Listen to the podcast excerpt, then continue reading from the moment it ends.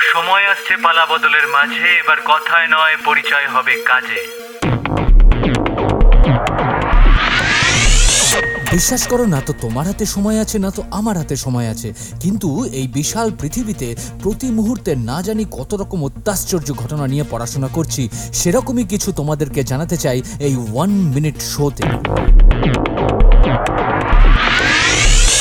কিছু মানুষের কাজই হলো ফেক নিউজ বা গুজব সর্বত্র ছড়ানো ইভেন ওই কোভিড নাইন্টিন সিচুয়েশনেও কিন্তু এরা বসে থাকেননি।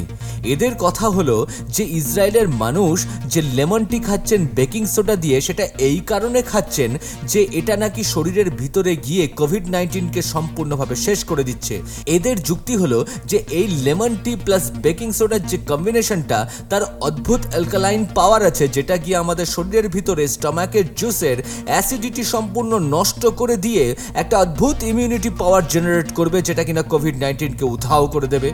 বিশেষজ্ঞরা বলছেন এটা কমপ্লিটলি ফেক নিউজ এরকম কোনো ক্ষমতাই নেই এই সলিউশন কম্বিনেশনের এর ভিতরে এতটা অ্যালকালাইন পাওয়ার নেই যা গিয়ে স্টমাকের অ্যাসিডিটিকে সম্পূর্ণভাবে নষ্ট করতে পারে বা ব্যালেন্স করতে পারে। আর কোভিড নাইন্টিন সংক্রমণকে রুখে দেওয়া তো দূরের কথা। তাই এই সমস্ত ফেক নিউজ থেকে দূরে থাকো।